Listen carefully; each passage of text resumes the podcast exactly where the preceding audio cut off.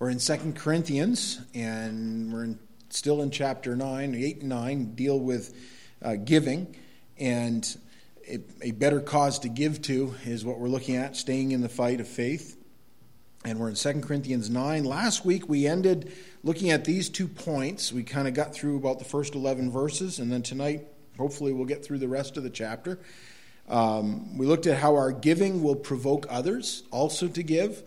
And that's something that, you know, I think all of us have experienced those times when, when people around you are generous, it, it provokes that generosity in you as well. And then your giving will bless others, all right? And it blesses you also in the process of that. And so the blessing comes back, as Jesus said, it's blessed, more blessed uh, to give than to receive. And there is that blessing of being part of a, a generous people. And so tonight we're going to pick that up. Um, and I'm thinking, no, we ended on point three last time. Sorry about that. And point three was uh, your giving, no, that's tonight, excuse me. Your giving will meet a need or will meet needs in others. And that starts with verse 12. And I'm just going to pick it right up there and just read that one verse. For the administration of this service not only supplies the needs of the saints, but also is abounding through many thanksgivings to God. And uh, looking at this, remember the context of this. Paul had written this follow up letter addressing, obviously, uh, some of his own well, he had defense of why he hadn't returned there and those things. But remember, he had asked them previous to this to receive an offering so that when he came or sent these men ahead, they would be able to receive that, bringing that back ultimately to the saints in Judea, which they were experiencing great famine and poverty and trial. And so that was the intention. We piece some of that together from the book of Acts. We also see it in the book of Philippians, and we'll look at some of those verses tonight. But Paul uh, and again, we're jumping right into this uh, tonight, but uh, he talks about the administration of this service. There was some order to it. It wasn't uh, just a haphazard kind of plan, but there was actually an order to it, and he wanted them to be orderly in it. And I think that's important that when we think about our giving, that there should be some kind of order to it and that you know we regularly give but then there's times too when you see a need that might arise and you give right away and without even necessarily some some thought to it beforehand because the need wasn't known to you. And there's both of those opportunities for the Christian, right? And I'm sure many of you have had those experiences maybe as a recipient or as a giver, and you see how that works.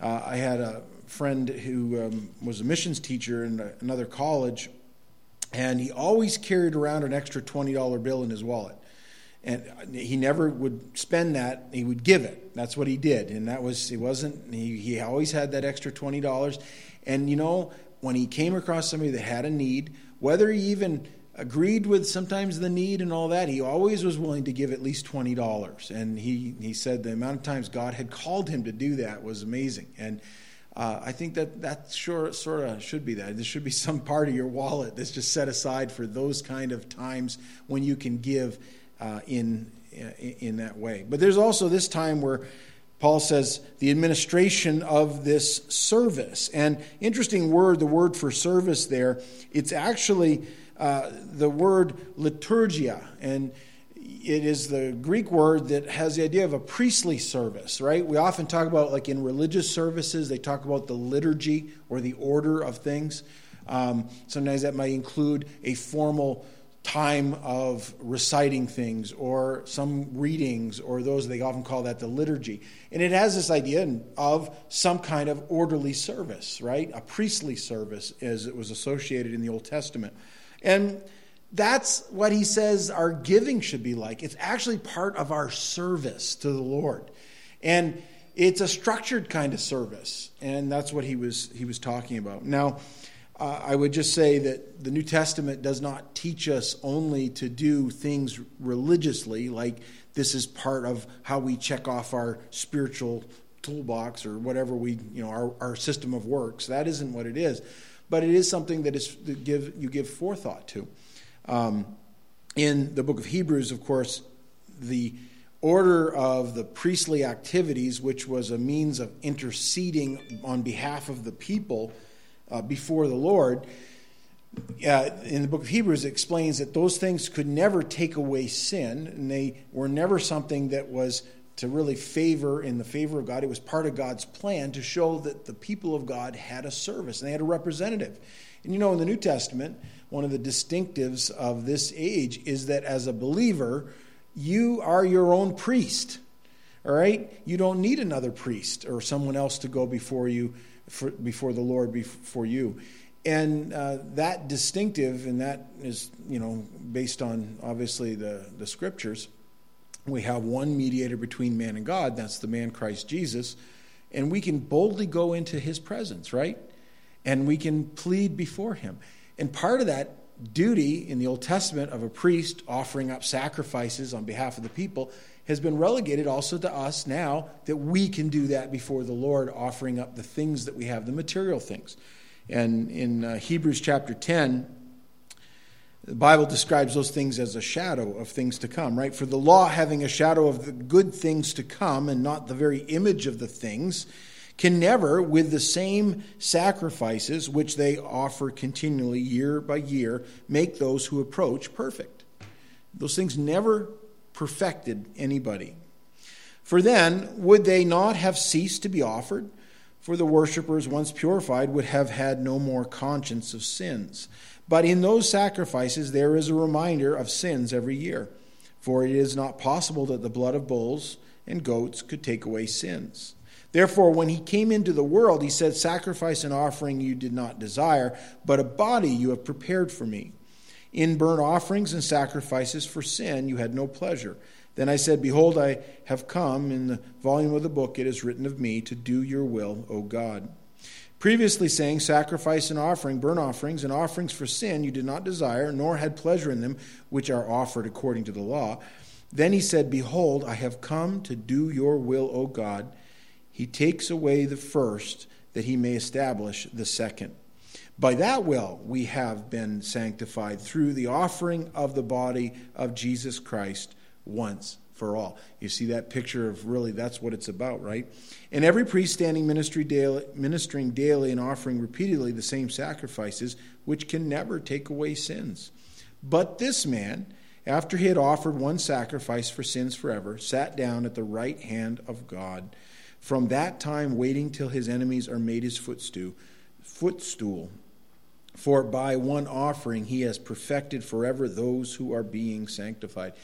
And the book of Hebrews there clearly explains that the Old Testament offerings and sacrifices were all a shadow of a greater to come. Now, with that as a backdrop, that means that our giving in the age that we live in, this side of the cross, right, is even more important. It's more important to be gracious in that because it's not done out of the constraint of the law, but rather it should be out of the love coming out of the heart. Uh, and and we have been perfected in Christ, not in our giving alone. A lot more could be said on that, but we're called to offer up spiritual sacrifices in that.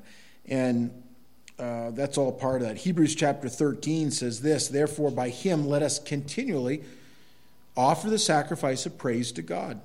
That is the fruit of our lips, giving thanks to his name. But do not forget to do good and to share for with such sacrifices God is well pleased. And I, I uh, have said this before, probably been a while now, but when we were at Passadumkeag Baptist Church, um, I was pastoring there for about five years back in the beginning of, uh, well, almost 20 years ago now. But uh, I came there, and the previous pastor, uh, Dave Michaud, who had been there, he introduced a little song. I don't know if it was Dave, it may have been the guy before him, Rick Snell. Uh, but one of them introduced a little chorus, and they changed the traditional doxology, which I'm thankful we, I don't know, we, we don't do that here. It's not a bad song, um, but it's just kind of a, you know, it's not as joyous as uh, all that. And you know what I mean? It's a good song, There's nothing wrong with it. And uh, it's your attitude with it, you know, and stuff. But changed it to the little chorus that says, We bring the sacrifice of praise. And we and you know when they took up the offering every Sunday, the people would stand up and they would say, We bring the sacrifice of praise into the house of the Lord. We bring the sacrifice of praise. And then we'd sing it as a congregation. And it was exciting. And it was like, wow, we're giving and we're happy. And I, I that always has stuck in my mind. And it, of course, comes from the book of Hebrews that our ministry as Christians in our giving is a sacrifice of praise to Him. And the writer here says, do not forget to do good and to share. To share. I often think of my mother when I was playing, you know, out in the sandbox or wherever else, and my mother would say, share with your brother, share with your brother, you know, and that's kind of how the law lays it out, right? You're going to share according to these needs. But it was different when you actually had something you wanted to share, right? We should want to share what we have and it shouldn't be a hard sacrifice. It should be a joyous sacrifice in that. 1 Peter 2 5 says, You also, as living stones, are being built up a spiritual house, a holy priesthood, to offer up spiritual sacrifices acceptable to God through Jesus Christ. So that's part of our ministry of blessing others in that. And by the way, it begins first and foremost with those of the household of faith. And that's what Paul says in Galatians. Therefore, as we have opportunity, let us do good to all. Um, and then he says, especially to those who are of the household of faith. Now, when it says, therefore, as we have opportunity, there's, there's two things there with that. I mean, there's the opportunities that arise, but there's also the opportunities that maybe you specifically have something you can help somebody with. Uh, it might not only be material or money things, it could be your time, it could be your work in that. But those opportunities are out there. And I think as we have something in our hands, whatever skill that might be, we say, Lord, how can we use that? Um, these tools, some of these modern tools that we have, things like that. What can we do and how are we going to use it in those opportunities arise? But he says to do good to all, and, and that means all, all right? Like if you have somebody that you see has a need, he, he may not be of the household of faith or, or they may not be part of your church or that, but to help them out. And we do that as a church. We sometimes have needs arise in the community that we become aware of, and, and we've been able to send some money out. We're, we're cautious with that, making sure it's not going to be abused or try to, you never know fully sometimes giving to people. Um, you ultimately have to give to the Lord and trust that He's going to use it.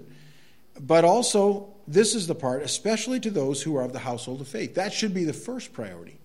Those within the congregation or within not even the congregation, but within the household of faith. All right? You might hear of a need, someone in Ukraine, and say, okay, how can we give? I was blessed to follow, I have a friend named Ruslan um, I'm not sure if I mentioned him or not, but Ruslan uh, is a mission, was a missionary with Word of Life in Ukraine. And neat story how the Lord, you know, worked in his life. Because Ukraine did not have its own Bible Institute with uh, Word of Life or anything, the Ukrainian uh, churches sent a bunch of their future students, you know, or students off to South America and Argentina to the Bible Institute down there. And Ruslan was one of those Ukrainians who went and studied in the Bible Institute in Argentina. And there, there was a man named George or Jorge. He was of Ukrainian descent. And he had a passion to go back to Ukraine and start a Bible Institute there. So he had all these Ukrainians coming down there to study the Word of God, getting trained for the ministry. They went back and they started a Bible Institute. And it was really neat because it, it, it's just we would visit it out there, and we were just so. Well, first of all, we just loved the simplicity of things. It was outside the city, and they had uh, taken an old camp that was there and renovated it, and just it was really just nice little facilities that they had put together. Very humble, and it was neat because it was an, truly an international group that was there. There were students that were from South America that were there. There were Ukrainians there were people who spoke Russian. There were Germans that were there. And when you came to a church service, we stayed in a church service there one uh, day. you had translators in the front row and they were translating the message in like three different four different languages sometimes you could hear it you know and here it would be very distracting because we're not used to that there it was very normal i'm sure you guys had that too when you were in russia it was just very normal to have people whispering down here in the front all through the service translating what the the person up front was saying. And I would listen, I'd hear Spanish, and I'd hear Russian, and I, I'd hear Ukrainian spoken, I'd hear German, you know. And it just depended on who was up there to speak. And sometimes the, the preachers were speaking English. Um, sometimes they were, you know, anyways, it was just neat. Back to Ruslan.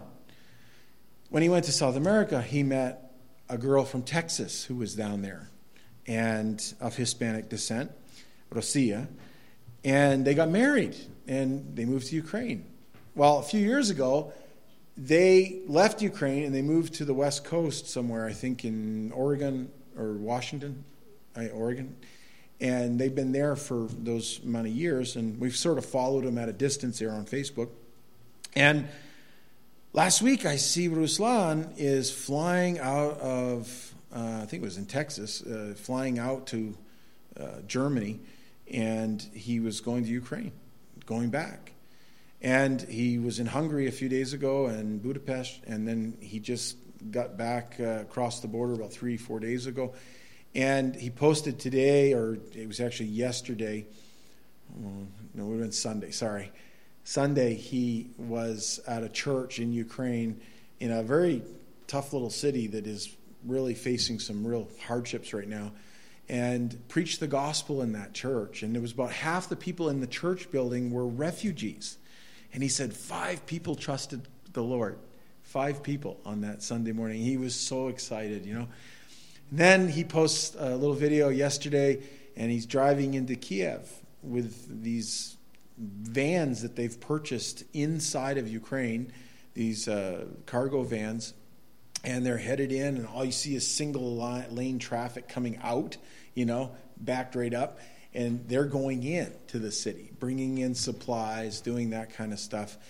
And he's been posting little videos and he's just saying how much he just loves doing this and, and being part of the body of Christ, the brothers and sisters. And then today, as they were coming out and they're traveling between cities, had this empty van and they saw a whole carload of people, like 14 people stuffed into a hatchback. That's how he described it. And they flagged them down and they brought them into the van. And the people were, it was all women and children pretty much. They were just crying that somebody would stop and put them in the van and transport them along. None of them had eaten in a while.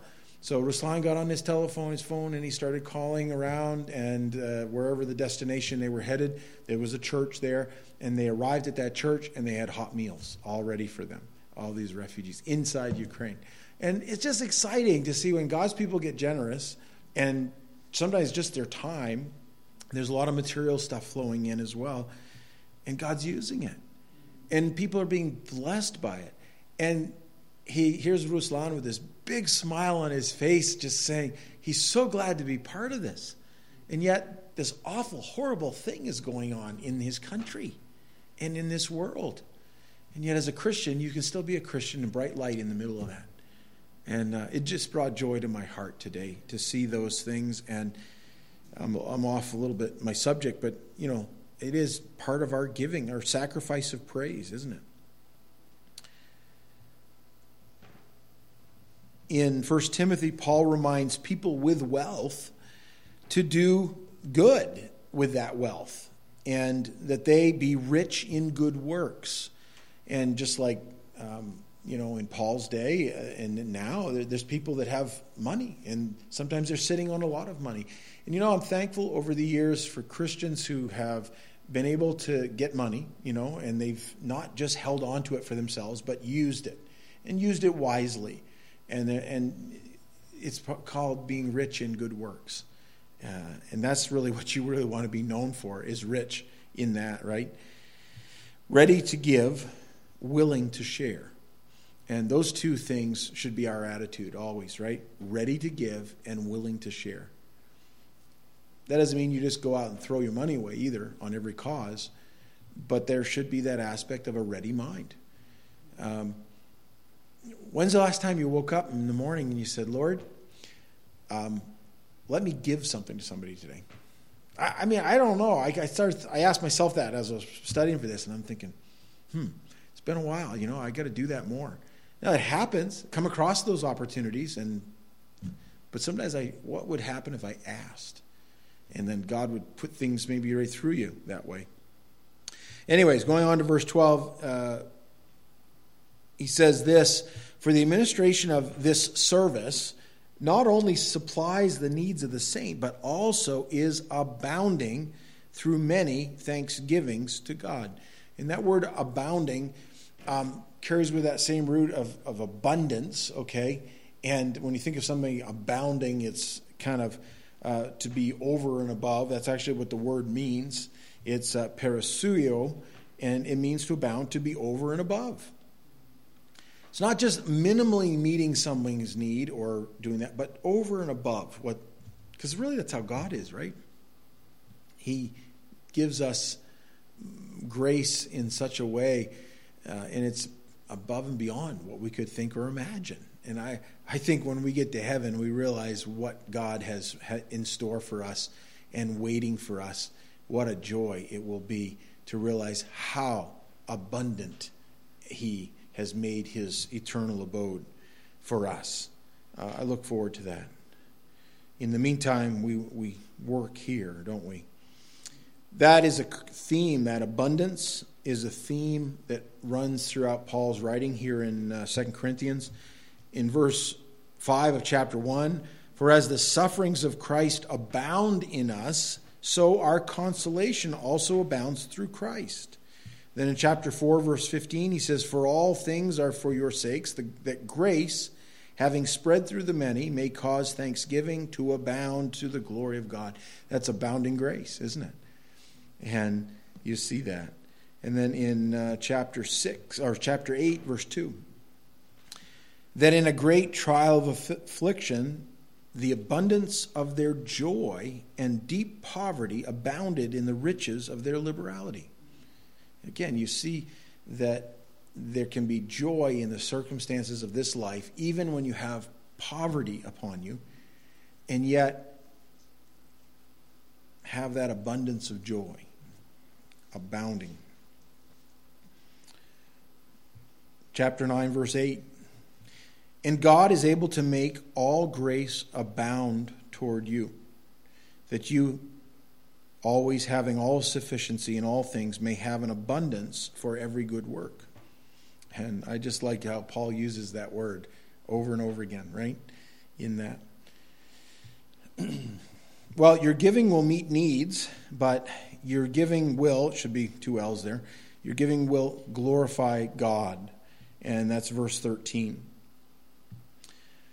while through the proof of this ministry they glorify God for the obedience of your confession to the gospel of Christ and for your liberal sharing with them and all men. A lot could be said here on this, but first of all, there's an obedience to the gospel call, an obedience to the gospel message. Part of the gospel message is that we have been reconciled back to God, and we're to use that you know, relationship as we have with the Lord now to bless others. And that's part of that. And he talks about that um, liberality of sharing. That's the kind of good liberality that, that needs to be there. And again, with them and all, as in others that are blessed in that process as well.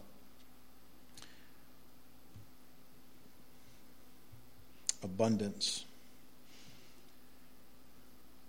your giving will glorify God. And of course, Matthew chapter 5 verse 16, Jesus said, "Let your light so shine before men that they may see your good works and glorify your Father in heaven." Um, when Christians are right with the Lord and their this part of their ministry is is evident in their life, it draws other people to that. Um, people give to a lot of causes and they have different motives of giving. Sometimes people give because their heart is moved for some need that they might perceive or see, and that's there's nothing wrong with that. I mean, um, sometimes they're giving more out of restraint. I mean, there are lots of religions that would say give this amount and you know that's part of your duty or your requirement um, that's sometimes motivation sometimes it's because it's expected of you you're in a group or something somebody comes to you and says i we're taking up a collection or donations or doing this and that happens but really when someone is doing it out of a heart that is joyous and wants to do it um, that draws people's attention uh, and it doesn't mean that you're out there broadcasting that you're giving in these areas, but there are times where your generosity directly influenced on someone else, they get to see what it's like to be a Christian. Sometimes it's for the use of, in the sense of, of reaching people for Christ. And uh, James reminds us of that, right? Chapter 2, verse 15 of a brother or sister is naked and destitute of daily food and one of you says to them, Depart in peace, be warmed and filled, but you do not give them the things which are needed for the body, what does it profit? And, uh, you know, others I've heard it said this that, that it, people will never come to the saving message of the gospel on an empty stomach, you know? And I don't know if never is maybe too strong a word, but the reality is this that if you're in uh, position to meet a material need that is a dire need, like daily food, right? That has a marvelous way of opening people's hearts to the Christian message. Um, I mean, why would you want to share some of your food that you have worked hard to, to get with someone in need, right? There has to be motive behind it. And for the Christian, it's that charitable motive of love and it doesn't demand something in return. And I think the history of Christianity shows that over and over and over again. If you take the last 2,000 years of history and you look at the amount of hospitals that have been built and where people have come to those hospitals and been served and never paid for their services, I mean, I'm talking throughout all these years, and uh, those things like orphanages and whatnot, why would anybody want to have to go out and feed kids that aren't your own kids, right? Well, that's the love of Christ. And you could go on and on and on. And we certainly could have more hospitals and more orphanages in our world and more ministries and those kind of things. But James reminds us about that. And then um, your giving will unite God's people there is this idea of unity in giving.